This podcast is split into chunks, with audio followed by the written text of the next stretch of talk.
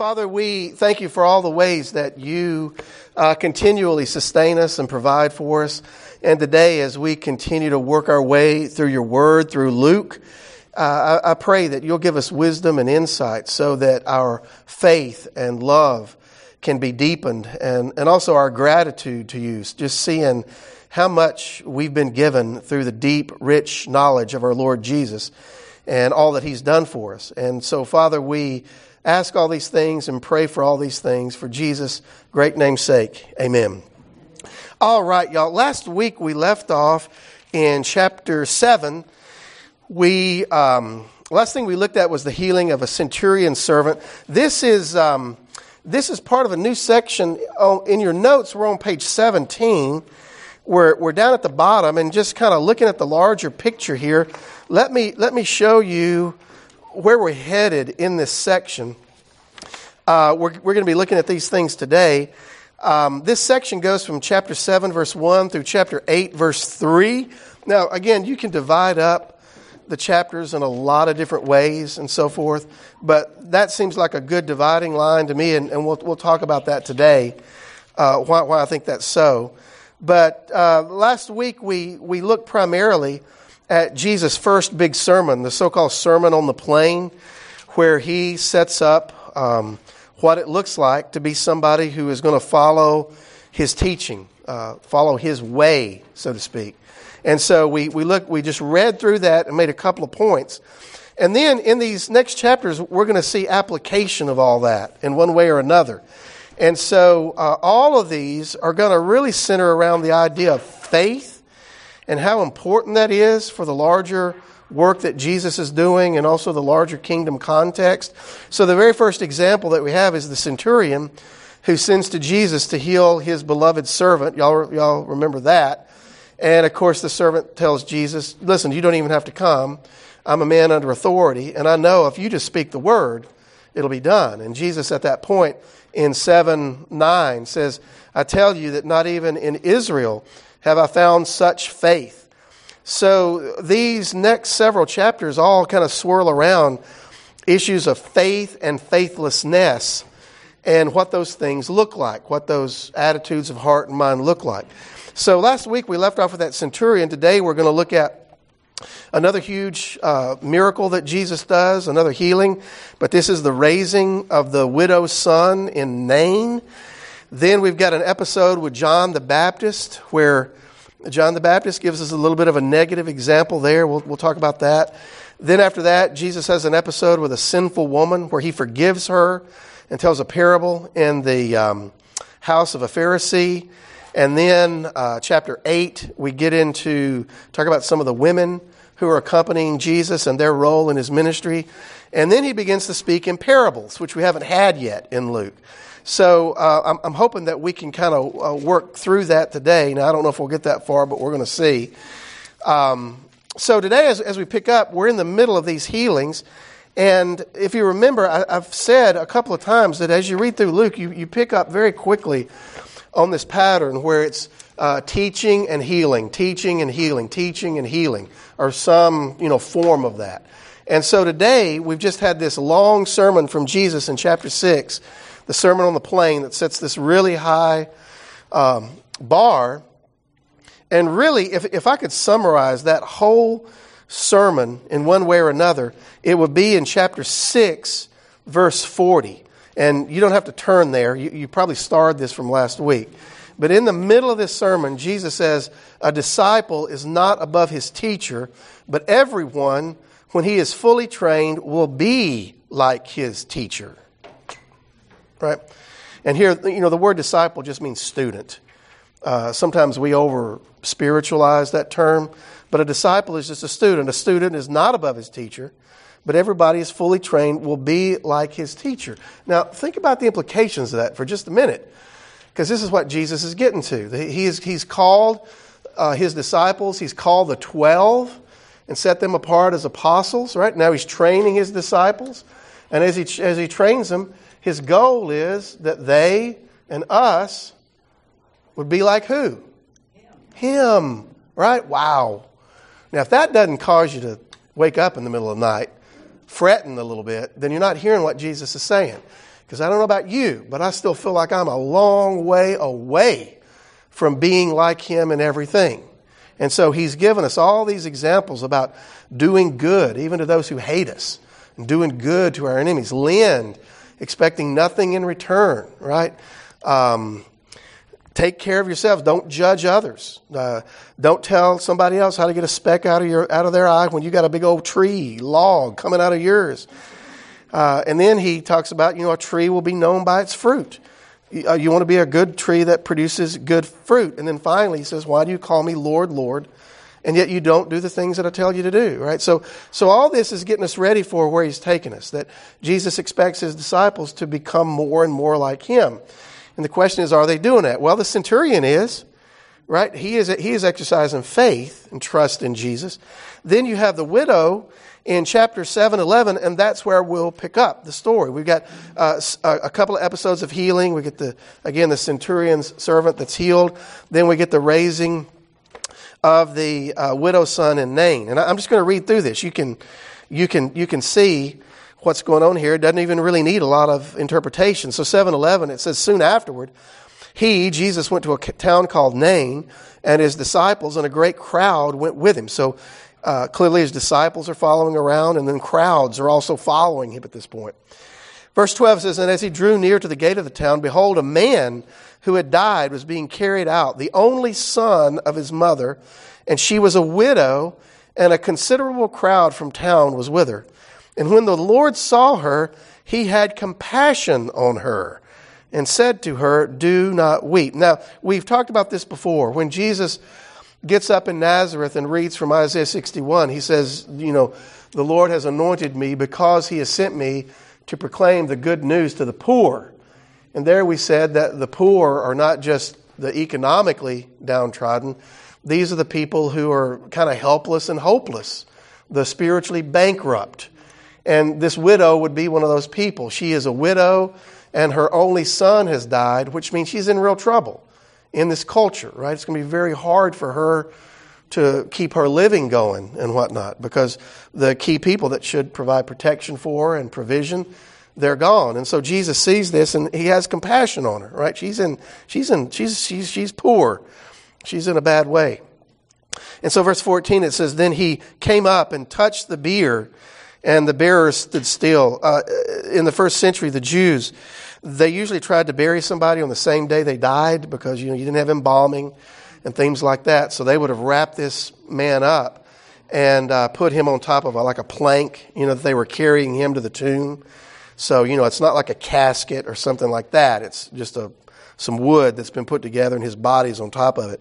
And Jesus comes up and touches it and they all stand still. Again, uh, just as you're reading through Luke, notice how many times Jesus touches something. He didn't listen to his mama, who was always saying, Don't touch that, right? He's touching everything. He, he's touching lepers, he's touching things with dead people on it, which, as you know, that should ceremonially defile him. But it doesn't affect him, right? And he's not worried about it. So, and, and secondly, death is in real trouble here, right? Because it's not that Jesus is going to be infected with death. He's about to infect this boy with life as he speaks, right? So as, as the Lord of life is here, death is not an issue. So he comes up and touches it, and he says, Young man, I say to you, arise. oh, man, wouldn't you love to be here this day? Verse 15, and the dead man sat up and began to speak, and Jesus gave him to his mother. And then fear seized them all, and they glorified God, saying, Now here's the kind of the main point of this story. I mean, clearly the healing, the raising from the dead is important, but this is, this is the main issue. The people are amazed and they glorify God, saying, A great prophet has arisen among us, and God has visited his people. And this report about him spread through the whole of Judea and all the surrounding country. Almost every, um, every uh, miracle that Jesus has done up to this point, and, and even this, um, even the raising from the dead, they have Old Testament counterparts. The, the lepers were the more unique things. In fact, if you've, if you've read through the Old Testament, you know that uh, Elijah raises uh, a widow's son in uh, Zarephath, which Jesus actually refers to earlier uh, when he's at Nazareth. Uh, Elisha also raises um, Shunammite boy from the from the dead and whatnot. So this is not unheard of, but uh, in the context of these other miracles, it's causing these people to raise all the right questions. Who is this? You see that? This is is this a great prophet? Surely a great prophet has arisen among us, um, and really important, God has visited His people. All right, God, now just hold on to those ideas. We're, Luke's going to take that and weave that together into something just a little bit later for us.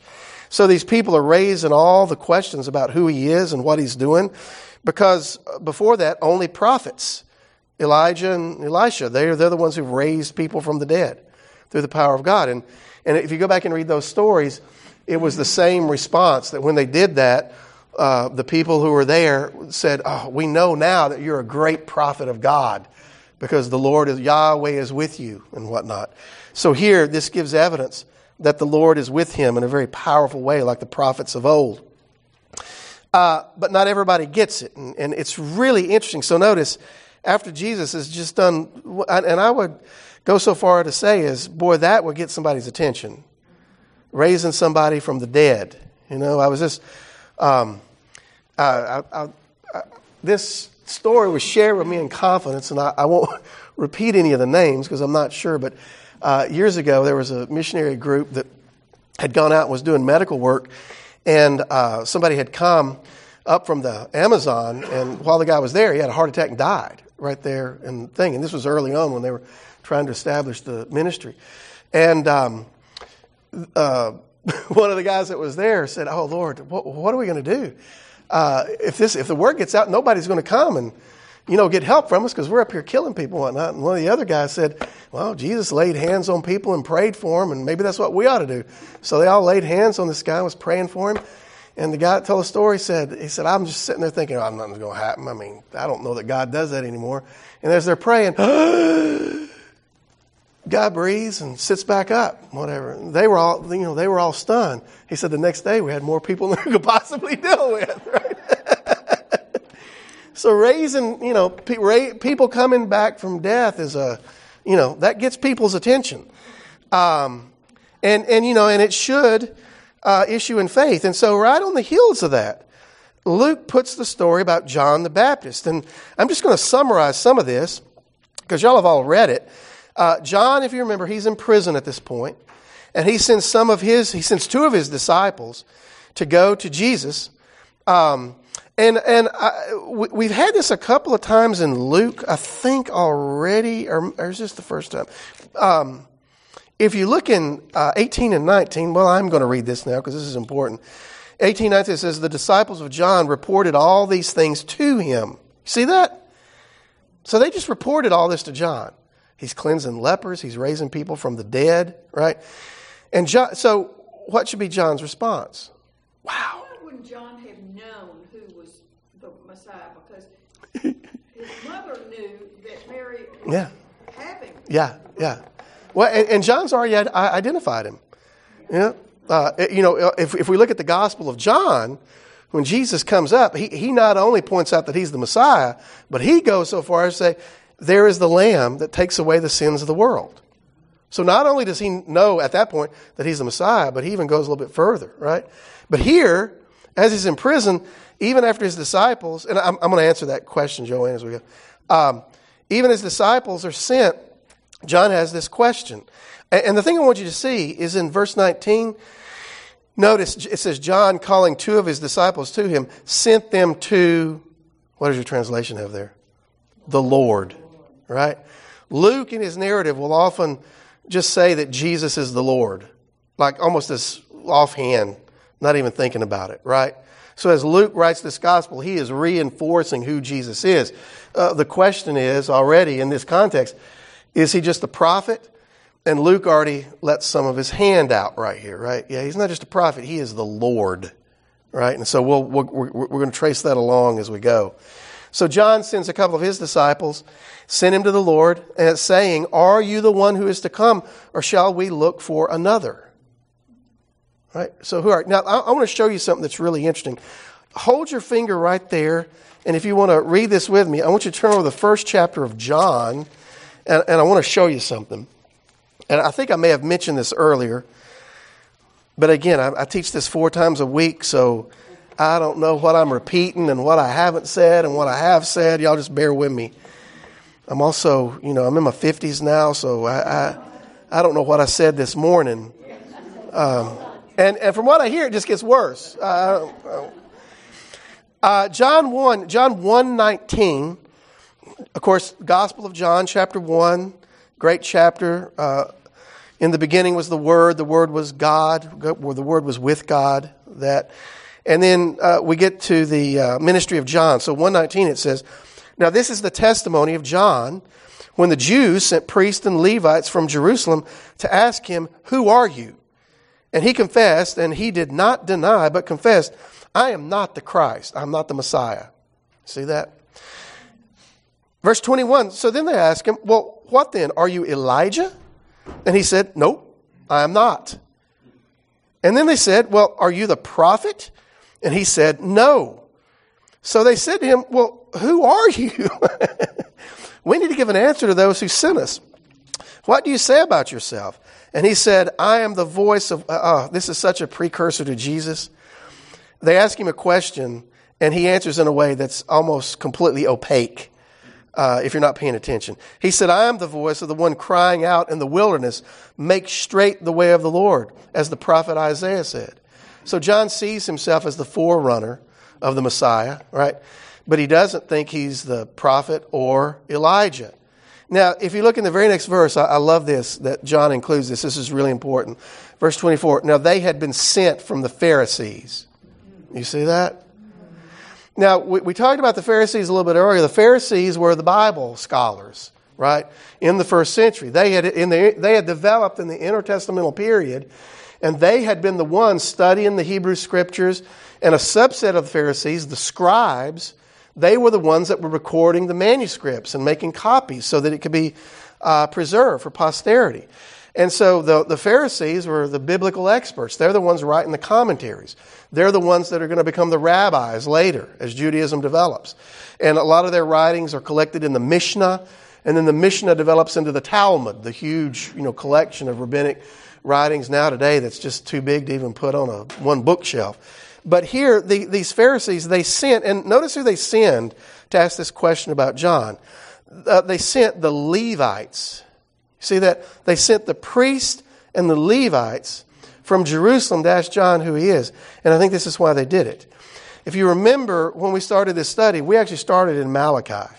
And in Malachi 3 and 4, the last prophet in the Old Testament, in the last two chapters, the Lord speaks through Malachi and he foretells the day when he is going to return to um, bring judgment, primarily. He's, he's going to come to restore Israel. But those last two chapters are really about the judgment to come. And one of the things that he says is, I am going to send Elijah before the great and terrible day of the Lord comes.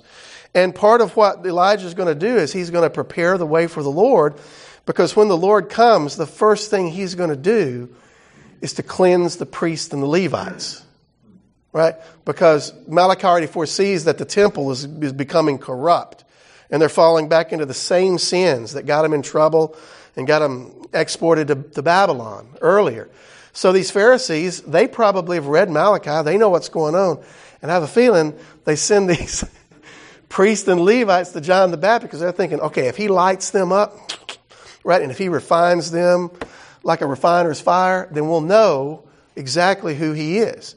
But they go and they're trying to figure it out, and John's like, nope, I'm not any of those people. right? Which is really interesting because y'all know when Jesus tells us who John is later, he says, I tell you, Elijah has already come. John was Elijah, but Elijah is also coming again, right? At the, at the end.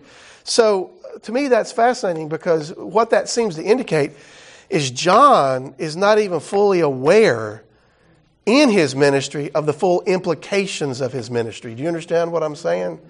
I was, I was talking to a friend of mine a couple of weeks ago, and, and I told him, you know, I was, I was reading a book recently that, or excerpt from a book recently that was uh, written in the 1800s, and it largely went unnoticed until the mid 20th century when some random theologian found it and then brought it into popular circulation. So I told everybody, you got to read this. You got to know what's going on.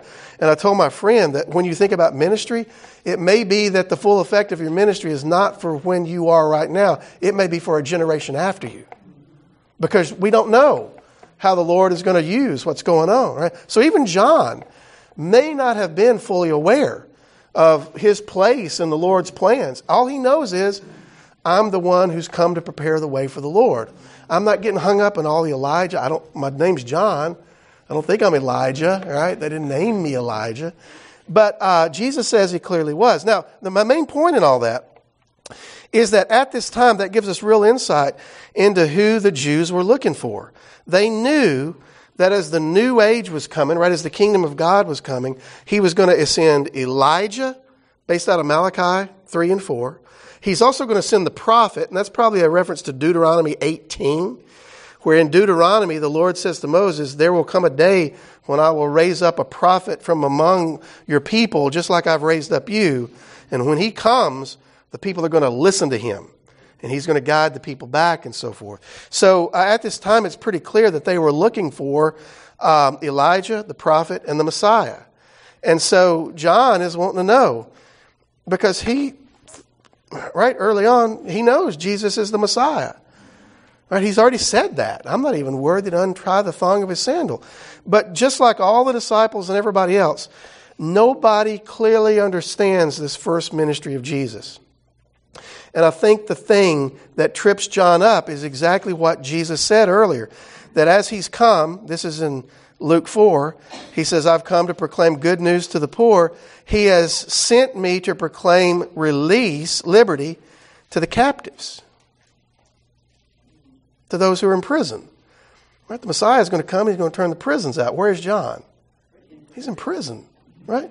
What are we doing here, right? I, Jesus, I mean, I, I heard and when you got up and read from Isaiah, wasn't there something about releasing prisoners in here? And here I am in prison, right? Um, it is amazing how quickly faith goes in the ditch when things don't work out the way you think they're supposed to, right? When, when, when God does not meet your expectations. And let me ask you this when does God ever meet your expectations? Right? So part of growing in faith is realizing God is, Father God is never going to do things the way I expect it to. I got to be flexible enough to go along with the plan as it's being unfolded, right? And so here, here John is. Uh, are you the one to come, or shall we look for another? Verse 20, back, back in Luke, Luke 7 20, says, and, and when the men had come to him, they said, John, uh, John the Baptist has sent us to you. Are you the one to come, or shall we look for another?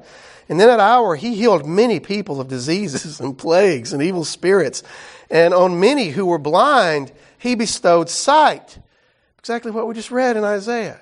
Release of the prisoners, the giving of sight to the blind. And we, this is the first time we've had mention of this in Luke, right? We haven't seen him heal anybody that was blind, but here we're just told that that's what he was doing. Uh, so he's fulfilling everything that had been um, had been said about him. Also, it's it's really interesting, and, and I'll come back to this, tie that into a word a little bit later. In verse 21, mine says, um, that last, the last little phrase there, on many who were blind, mine says it bestow, he bestowed sight. I don't know what your translation has there, bestowed. Uh, the, the, the word in Greek is the same root that our word for grace comes from. He graced people with sight, right? He freely gave people their sight back. That's, that's the idea there. Now, that word is going to show up a few more times, and it's, we're, we're going to, we're, we're going to trace it as it goes through here. Um, so, verse 22 uh, so Jesus answered the disciples of John. He said, Go and tell John what you have seen and heard. Uh, circle those two words. Go tell John what you have seen and heard. What you've seen and heard, right? That's Luke's, one of Luke's big strategies. Jesus preaches, so we need to listen to what he says, and he performs these healings and miracles so that people can see. Right? See and hear. Preach and heal. See and hear. Preach and heal. See and hear. Right? Constant repetition. So, really important. Go tell them what you have seen and heard. The blind receive their sight, the lame walk, lepers are cleansed, the deaf hear, the dead are raised, the poor have good news preached to them, and blessed is the one who is not offended by me. And, and, and in Greek, uh, that is literally, blessed is the one who does not trip over me, who does not get stumbled up over me. Right? And that is a direct allusion to Isaiah 8:14 where uh, there in that text, um, Isaiah is given a message about the Lord is going to establish a stone, but he will become a stone of stumbling and a fence, and people are going to trip over him, right? And of course, that, that ties into some things that are coming up. Uh, and so notice how Jesus answered John. He doesn't say yes or no. He says, listen and, and look, right? Listen and look. You need to figure it out. it's pretty plain who I am right? and then, uh, verse 24, when John's messengers had gone, Jesus began to speak to the crowds concerning John. Uh, this is so good because uh, Jesus could have really, uh, you know, brought up some negative points about John at this point, but he doesn't. He says this uh, What did you go out into the wilderness to see? A reed shaken by the wind? What did you go out to see? A man dressed in soft clothing? Behold, those who are dressed in splendid clothing and live in luxury are in king's courts. What did you go out to see? A prophet? Yes. And I tell you, he was more than a prophet. This is of whom it is written, Behold, I send my messenger before your face who will prepare your way before you. Right? And that's Malachi 3 1 again. Boy, man, Luke loves Malachi, right? Jesus and them love Malachi, the last prophet in the Old Testament era. So here Jesus uh, uh, specifically identifies John as the prophet who's going to go and prepare the way before the Lord, right? And then he goes on to say, verse 28, I tell you, among those born of women, none is greater than John. Yet the one who is least in the kingdom of God is greater than he. John is and you know, theologians debate about this and talk about this. In my view, John is the last prophet of the Old Testament era, and so he's like a hinge. He is the prophet who comes to say, okay, everything that was foretold is now being fulfilled in our days. And so he prepares the way of the Lord by saying, now is the time that all these things are going to be fulfilled. So he is the hinge from that you know, from the Hebrew scriptures into the ministry of Jesus as the Messiah has come to fulfill everything that the Lord God had foretold that he would do. And so that, that's why Jesus says there's nobody greater than John. Uh, John is, you know, John, I mean, if you think about it, uh, John, how do I say? I'll say it this way. John is, if, if, that, if what I've said is accurate, John is the only Old Testament prophet that actually saw the Messiah. Right? Was there. Isaiah just foresaw him. Ezekiel foresaw him. John is there when he shows up, and John is able to say, There he is, right there. That's him, right? So, so John is given a unique place. He is at the time of fulfillment, and that's why he is great. Um, but also, he says, uh, Yet the one who is least in the kingdom of God is greater than he. And I think what Jesus is saying there is, as Jesus is coming to offer the kingdom and develop the kingdom, that when the kingdom comes, it's going to be so much greater than anything y'all could have possibly expected, right? And even the least person in that kingdom is going to be greater than John, right? John's part of the old way. Now, this new thing that I'm given, it's going to be something just so far beyond anything. And so, uh, uh, the least of those who are in the kingdom is going to be greater than John. And, and Jesus is going to use that language, the least, the least, the least, several more times. And so we're going to trace that thread along uh, and so forth. Uh, and then, and then the last thing here, I'll see if you got any questions. Let me just finish this little section up. Uh, verse 29 and 30.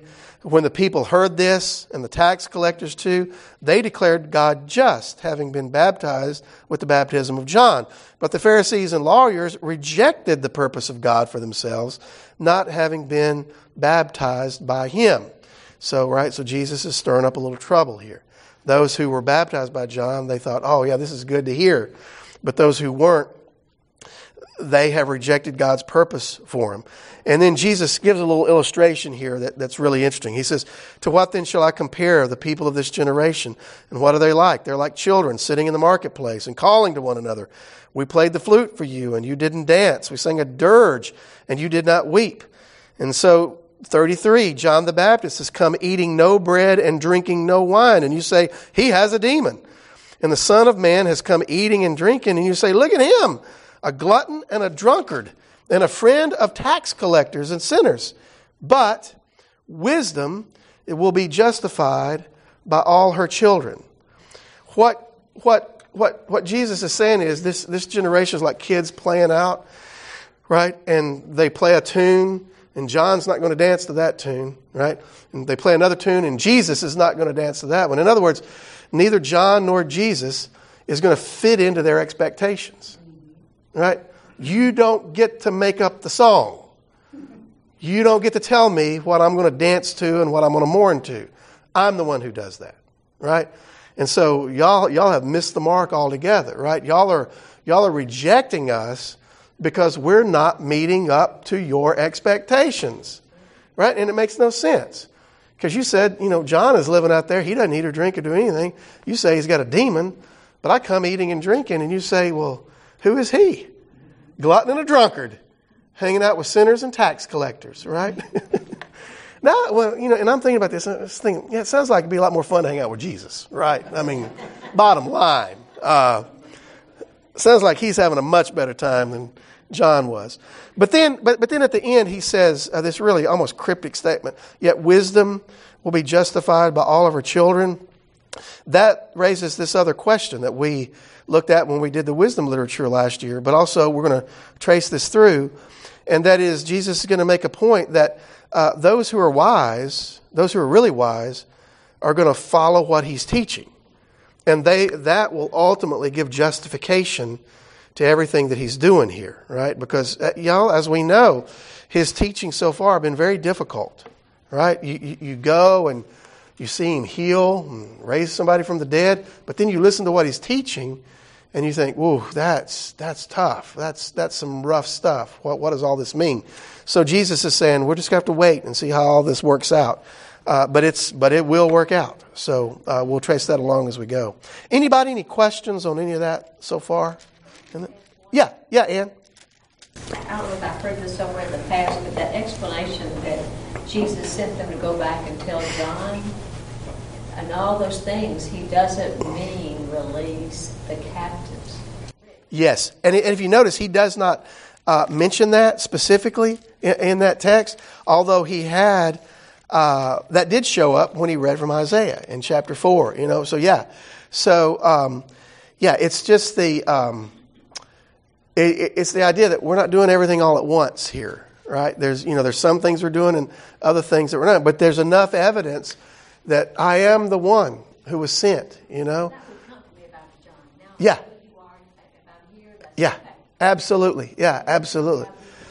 And, and you know, one, one of the things that, that, that we're never told is how John responds to that. You know, that, that's kind of left as an open ended thing. And it's, that's kind of sad because we already know that Herod's going to cut his head off you know, before the end of Jesus' ministry. He is, you know, one of the things, one of the, one of the patterns that I see in Luke and Acts as he tells these stories are, are people who begin ministries, but they don't get to live to see the outcome of it. Or they begin ministries and they wind up in a place that you wouldn't necessarily expect. And th- this whole prison thing is really important because the key story we're going to trace when we get over into Acts, the latter chapters of Acts, is Paul and his missionary journeys. And how does this story end in Acts? Anybody remember? He's in prison. He's in prison. The, the man that Jesus handpicks to say, I'm selecting you, and I'm not even giving this to one of the twelve, right? Who I, I'm picking you out of the blue. You're going to be the one who takes the gospel to the Gentiles and even to kings and governors, and right, you're gonna you're gonna take it out further uh, west than anybody else is going to do. And uh, last two letters Paul writes, he's in prison, and you got to think that if you're there, you're thinking, wait a minute, Lord, didn't we? wasn't there a plan here? I mean, taking the gospel to the ends of the earth, that doesn't sound like one, you're going to be in prison, you know? And uh, I, I love it though because in, I think it's in Philippians, he says, because uh, that's one of the prison letters. And, and he says, uh, he talks about his imprisonment. And he says, uh, you know, man, I know y'all been praying for me and this seems terrible, but it's actually turned out to my advantage because now I've got to preach the gospel to the whole Praetorian Guard. right? All these Roman soldiers. I mean, it's been great. I'm just sitting here. They're coming to me. I don't have to run around anymore, right? So, and John is the same kind of thing. You know, he, he's doing this ministry and then he gets arrested and thrown in prison and then he's going to die before he sees the end of it. You know, it's, it's, it's really interesting. Now, no, no, that's, that's a little bit of an overstatement because John clearly gets to find out what happens, no, no doubt about it. But, um, but yeah, and so, so there's this, there's this sense of, uh, the Lord uses people in ways that we don't always see the full outcomes of them, right? And, and part of that is, uh, what Jesus, if, if I could do the shorthand of what Jesus is saying to John, you need to see and you need to hear and you need to believe. You need to trust me. You need to trust me. I know what I'm doing, right? Now, it doesn't look like things are working out, but you need to trust me. So, so I, I have a feeling that this message would have been an encouragement to John, right? In fact, it may be the very thing he needed to hear, where he says, "Oh yeah, okay, I, now I know. Okay, right. Just needed a little, little, little, uh, little reminder there. That, that's a great question. You know, great question. Anybody else? Any questions? Anything on that? All right. Uh, the next episode, one of the most familiar in Luke, uh, seven thirty six through fifty you get the story of the sinful woman who comes while Jesus is uh, eating at a Pharisee's house. And I, am just gonna uh, I'm just gonna paraphrase the first, first part of this or summarize the first part of it. Uh, they're eating, and the lady comes in, and she begins to um, yeah, she brings in an alabaster flask of ointment, and she begins to wipe his feet uh, with her hair and her tears and she kisses Jesus' feet as she's anointing them with the ointment. Now, um, you know, we're so used to hearing this story. Just put yourself in Jesus' place for a minute, right? This would be a, to, to say this is socially awkward. I mean, that doesn't even begin to get to it, right? Here is a woman, and she's a sinner. Uh, uh, uh, Luke specifically calls her a sinner, which means more likely she's a prostitute, right? And so here she comes in. Just previously, Jesus already said, they've already accused me of being a drunkard and a glutton, right? Well, let's just add the third thing to the list, right? How does he know this woman, right? And that's the very thing that they raise. Look, verse 39. Now, when the Pharisee who had invited him saw this, he said to himself, and, and by the way, this, this Pharisee has invited Jesus into his house, which seems to indicate to me, hey, I want to find out a little bit more you know? Uh, and also, something else that's really interesting. At, at the beginning of Acts, we find out that many of the Pharisees came to faith after the resurrection, right? Which, which I, I love. Every time I read it, I love that. Because, you know, here they're the bad guys, but they're not all bad guys, right? In fact, these are the good guys that don't know they're the bad guys, right? So th- this Pharisee has invited Jesus in. And so as this happens, verse 39, he says, If this man were a prophet, remember the other people had said, Surely a prophet is among us. So that's the issue. He says, If this man were a prophet, he would have known what, who, and what sort of woman uh, it is who's touching him, for she is a sinner. And Jesus answering him said, Simon, I have something to say to you. And he answered, Say it, teacher. Right? So this Pharisee gives Jesus respect. He, he recognizes Jesus as a teacher here, right? So I think this guy is really trying to figure out what's going on here. But Jesus is doing some things that's problem, problematic. And y'all know the story. A certain money lender had two debtors. One owed him 500 denarii and the other 50. And they could not pay, and he canceled the debt of both. Now, which of them will love him more? now, we don't know about denarii, right? 500. Basically, that, that, that's something like one owed uh, two months' wages, the other owed two years' wages. Right? A lot of money. Lots of money, right? Um, on that second one. So, which one will love him more? Um, and, and uh, again, uh, really interesting, verse 42 where it says, when he could not pay, he canceled. Uh, what does your translation have there? Is it canceled? Yeah. That's the same root. It's based on a root that our word for grace comes from. Right? So, in other words, he freely let go of the debts. Right? So, we're, right, so we're tracing that little thread along. Really important. He canceled the debt of both of them. Which one will love him more? And Simon said, The one, I suppose, to whom he canceled the larger debt. Jesus said, Well, you have judged rightly. And then turning toward the woman, he said, Do you see this woman? I entered your house, and you gave me no water for my feet, but she has wet my feet with her tears and wiped them with her hair. You gave me no kiss, but from the time I came in, she has not ceased to kiss my feet. You did not anoint my head with oil, but she has anointed my feet with ointment. Therefore, I tell you, her sins, which are many. See that? Jesus does not deny her sinfulness here. This is, this is a really important thing that we've left out of the modern church altogether. We want to totally redefine people to say that what they're doing is not sinful in the first place. But here is the problem grace means nothing to people who are not sinful. Right? Jesus has come to call those who know they are sick. If you don't know you're sick, Jesus has nothing for you. That's why the redefinition of sin in our modern times is so disastrous. Because not only does it nullify what sin actually is, it makes void the work that Jesus does for sinners. That's who he came to save. And if we try to redefine everybody as non sinners, Jesus has got nothing for you. Go somewhere else. Right? This is the place where sinners come together and recognize that we're sinners. And the only place we can find healing is through the Lord Jesus. And so notice what Jesus says. He says, Her sins are many, right? But they are forgiven. For she loved much.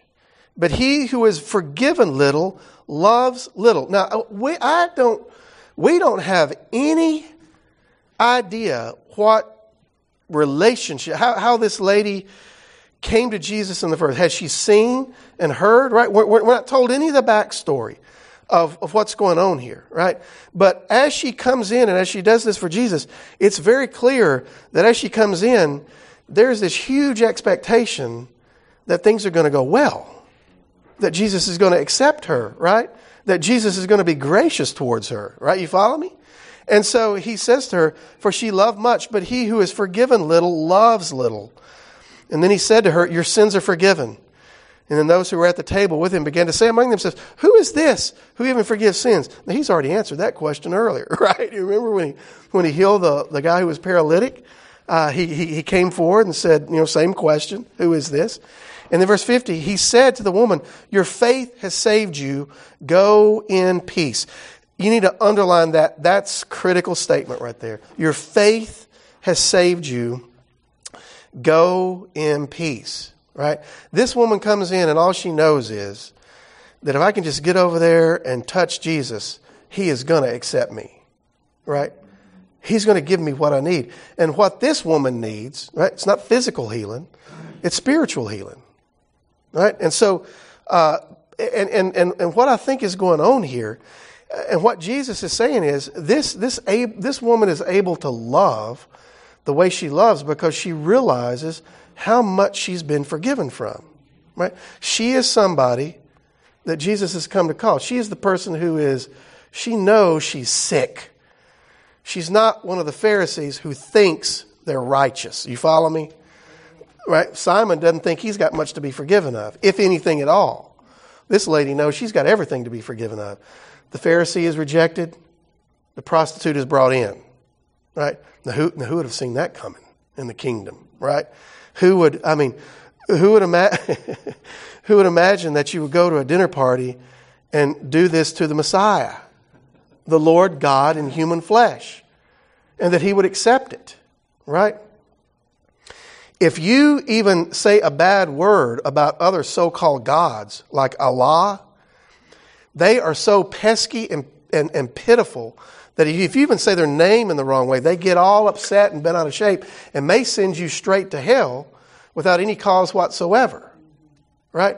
Here is the Lord God in human flesh, and he lets this very sinful woman come in and touch his feet, right? And, and, and interact with him. And he doesn't rebuke her.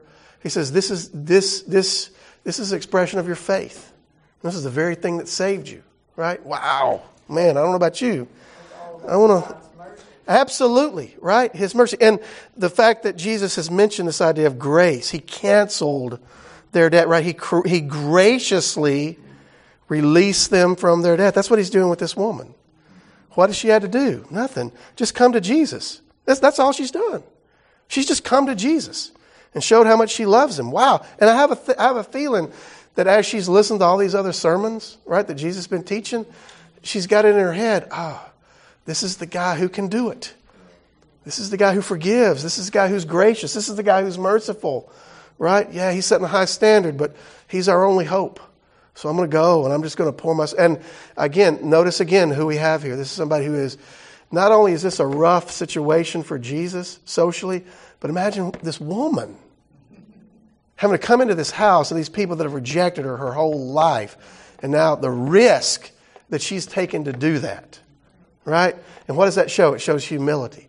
Just like Peter before. Lord, I am not even worthy to be in the same boat with you. Just like the uh, centurion, Lord, I'm not even worthy to have you come into my house, right? Here, humility. Calling on the Lord's mercy.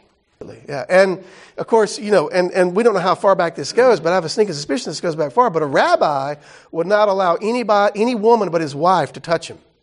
Wife and daughters right? So for this woman to come up and touch a rabbi, man, that, people would be losing their mind. What, is going on here? You know, I, I mean, I just, I mean, just imagine if we're in Bible study and a woman comes in, right, right now and starts washing my feet. One, number one, my wife would probably have a fight on our hands, and yeah, I, I, don't know if my wife would be killing me or the woman. We, y'all know what? It's right. Weird situation. Here it is. I on, yeah. Just the recurring word all the time, she's a sinner. She's yeah. Something on them that tell them that? I mean, well, you know, the, you know, the, this is, uh, you know, the, here he, he, let's see, where is he here? I don't think it tells us. So he's, he's still up in one of the cities. You know, the, these cities, like, like Nazareth, we know at, at, the time, had about 400 people living in it. And, and some of these little villages had even fewer than that. So, you know, you're living in a town that's got two or 300 people in it it's not like Memphis where there's a lot of places to hide, you know. So her reputation would have preceded her, you know. And also, I mean, if you're going to make this, y'all, I don't want to get too far in this, but if you're going to make a living as a prostitute, you got to be visible, right? I mean, you, yeah, yeah, you, you got to you got to be out there. Yeah, right. Nothing's changed about that, you know. So yeah, everybody knows. Yeah, yeah. Well, and, and you know, and there were there were there were a lot of social cues too. Women, um, uh, women who were making letting people know that would often not cover their heads in a time when you know women would cover their heads to show their deference and respect and whatnot. You know, so a woman without her head head covered, she was putting herself forward as, hey, you know, I'm open for business, that kind of thing. So. Uh, that, that sounded awful. Y'all, y'all, know, y'all know what I mean. Um, sorry, I, I, didn't mean for that to. think even the access to the perfume would be part of her trade? Yes, yeah, uh, more likely so. Yeah, you know, this, this is, yes, let me just say that. That's all I'm going to say. I'll just, yeah. You know, we're, we're living in a time where people don't take showers every day and whatnot. So, yeah, it would be part of the, you know, part of what's going on there. Absolutely. Boy, and you, and you think about that and you think, wow, uh, here we go. It's, so, and, and, that would also indicate this would be a very costly act for her. You know, this is something that's, co- and that's going to be important a little bit later too. Don't you think it's also a lesson in humility? Yeah. the way he addresses that Pharisee. Yeah, absolutely. Yeah. Yeah. That's absolutely. Yeah, that's absolutely right. And again, it's this contrast that we've got. The sinners are getting into the kingdom the Pharisees and scribes who thought we were we're already in, Jesus said, "No, you're you're not even close." right? Yeah. So really powerful. But uh, verse 50, and, and um, highlight this again. When he says to her, Your faith has saved you, go in peace. Peace is a, is a big idea for Luke. And, and although he doesn't mention it specifically by word a lot, the, the, the concept is there. In fact, if you remember when the angels come and visit the shepherds, and they're singing their praise, what do they say? Glory to God in highest, and on earth, peace to those on whom his favor rests. So this woman, Jesus tells her to go in peace. Who is she? She's a woman on whom God's favor rests. Why? Because she's a woman of faith. Despite all of her sinfulness, she's a woman. And let me, let me redefine faith just a little bit differently because this is going to be important as we go. We've already seen it somewhat. When we say faith, we think of it nebulously as just believing something, right? But the way I, the way I think it's better to think about faith is this. Your trust has produced this for you, right? And what Jesus said, because you trusted me. That's the idea. Not that she just believed things about Jesus, but that she trusted him enough that when she came into his presence, she had some idea of what was going to happen here. Do you understand what I'm saying? Belief is subtly different from trust. And that's going to be a big, big idea as we go forward here. Because what Jesus is going to call his disciples do is not just believe things about him, but to trust him as he leads them into, you know, deeper points of ministry and what. It's called sacrificial courage. Yeah, yeah, yeah, yeah, yeah. Uh, that, that's, that's a good way to think about it. Sacrificial courage. Yeah. Uh, that's exactly what she does. Uh, and that, that's all part of the overflow of trust in that, you know. But uh, the, the main thing is, is that it brings peace. And he tells her, go in peace. Now, again, we're going to circle that. And we're going to trace that thread as we go through there. Um, anybody else, any questions or comments on that? All right, chapter 8. Check this out. I don't know if you, I know y'all are reading through Luke. Uh, this is such, it's an odd little statement, and it's a hinge. It's another hinge uh, passage that takes us over to, to, the next little episodes in his ministry. Uh, 8, chapter, uh, chapter 8, verse 1, it says, And soon afterward he went on through the cities and villages, proclaiming and uh, bringing the good news of the kingdom uh, of God. Now, there is our statement about the kingdom of God again, right? Uh, he's also traveling through all the different villages and stuff. Galilee, the area that he was in, was about uh, was about seventy miles. Uh, it was seventy by forty. So it says that seventy by forty. Yeah, I think it's seventy miles wide and forty miles deep, so to speak. And uh, scholars that have done studies think there were about two hundred or so villages up in that area. So Jesus is traveling around all in through there, uh, proclaiming the, the good news um, of the kingdom. And then it says, and the 12 were with him. So there's the 12 specifically that he's already set apart as apostles. They're going to be important here in just a couple of chapters. And also, now look at this, also some women who had been healed of evil spirits and infirmities. Mary, called Magdalene, from whom seven demons had gone out. Uh, traditionally, Mary Magdalene is identified as the woman that we just had in the story beforehand. There's no evidence that that's so. You know, Mary in popular films and stories is portrayed as the prostitute that Jesus healed. And if you read all that Dan Brown uh, nonsense, what's the name of that book? Um, uh, shoot, what is it called? Angels and Demons, and the, and the one before it, the oh gosh, what is that? My mind just went completely blank on. Anyway, you know, it's all the mythology that Jesus actually married. Uh, Jesus married Mary Magdalene, and they had kids, and all their kids wound up in France. And I'm like, well, that just proves that that's not true. Because if Jesus' children wound up in France, that country would have turned out a lot better than it did, right? Um, so anyway, um, all that we know about Mary Magdalene is that she's got seven demons. Uh, Jesus cast out seven demons. Then verse 3, it says you've got Joanna, the wife of Chuza, Herod's household manager. That means that she is part of an arist- uh, aristocratic family. Right? She's part of the regime of the Herods and whatnot, so she's got a little money. And Susanna, we don't know anything about Susanna, but there she is. Um, and many others, now look at this, many others who provided for them out of their means.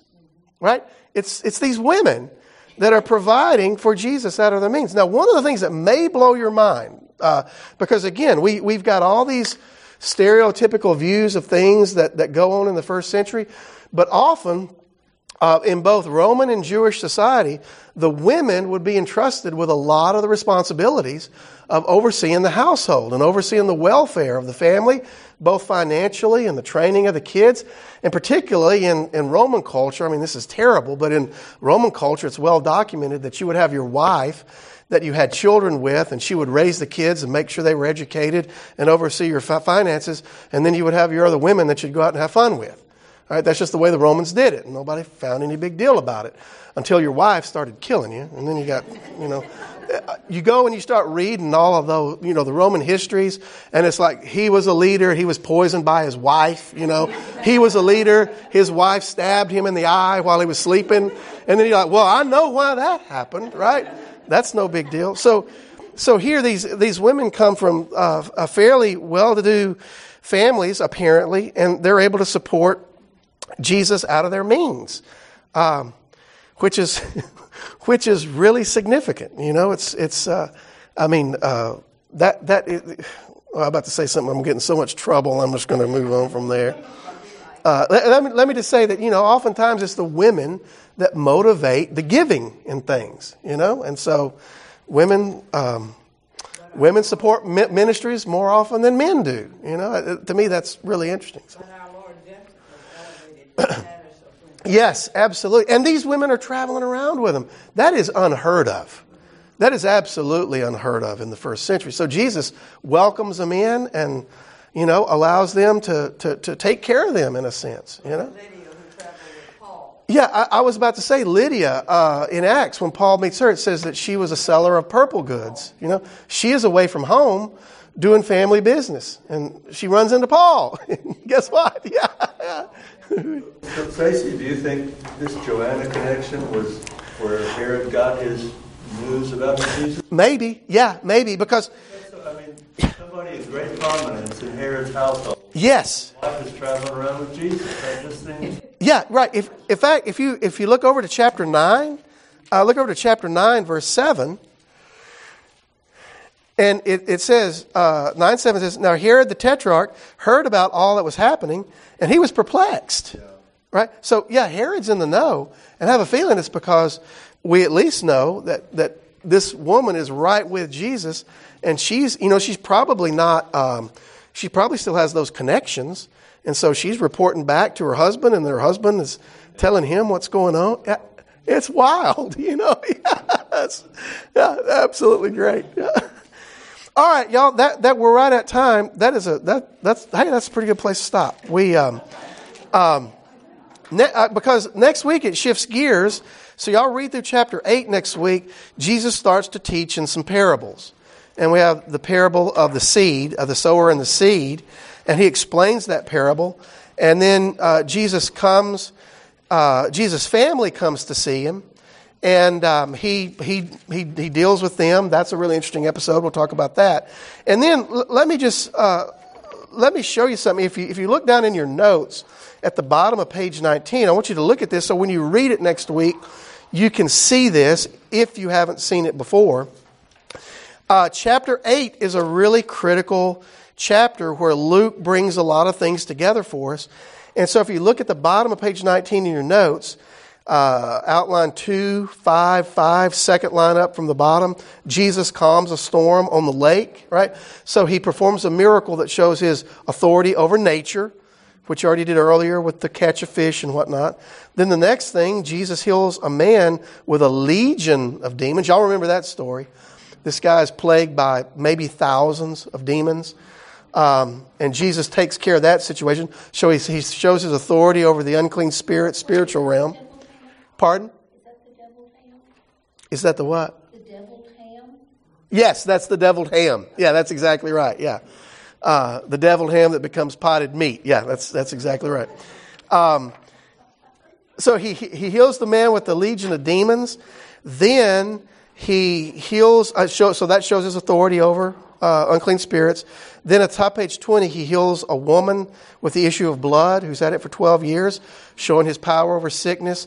And then he raises Jairus' daughter from the dead, showing his authority over death. So all the miracles that he's done before, we have all four types right here in this one chapter, just reiterating his authority over these things. So y'all read through that next week, and we're gonna uh, next week we're we're really gonna do quite a bit of summary because uh, th- there's not a lot that we need to f- focus on. I'm going to point out some of the key statements, and then we're going to tie that together with um, what, what he does after that, because chapter 9 is also a critical turning point. So we'll, we'll try to get into that next week. All right, y'all, and just reminder next week is the last class. Uh, I'll remind you of it next week, and then we'll take our break and come back in January. So let let me go ahead and pray for us, and we'll turn loose. We're a little bit over. And I look forward to seeing you all again next week. Father, we thank you for all the ways that you provide for us and bless us and sustain us and carry us along. We thank you for your word. Uh, we, we, thank you that, that this has been preserved for us for so many years now that as we read it today, we can uh, gain insight not just into Jesus' earthly ministry, but his ministry that continues on in and through us and how you have. Um, how you've given us the task of making disciples out of all nations, uh, baptizing and teaching people to keep what you taught through our Lord Jesus. And also remembering that He is with us even to the end of the age. And so we thank you for those truths that encourage us and help us to uh, develop our faith and our trust and our hope in you. Because without you, there is nothing else. And so we give you thanks for these things for Jesus' great name's sake. Amen.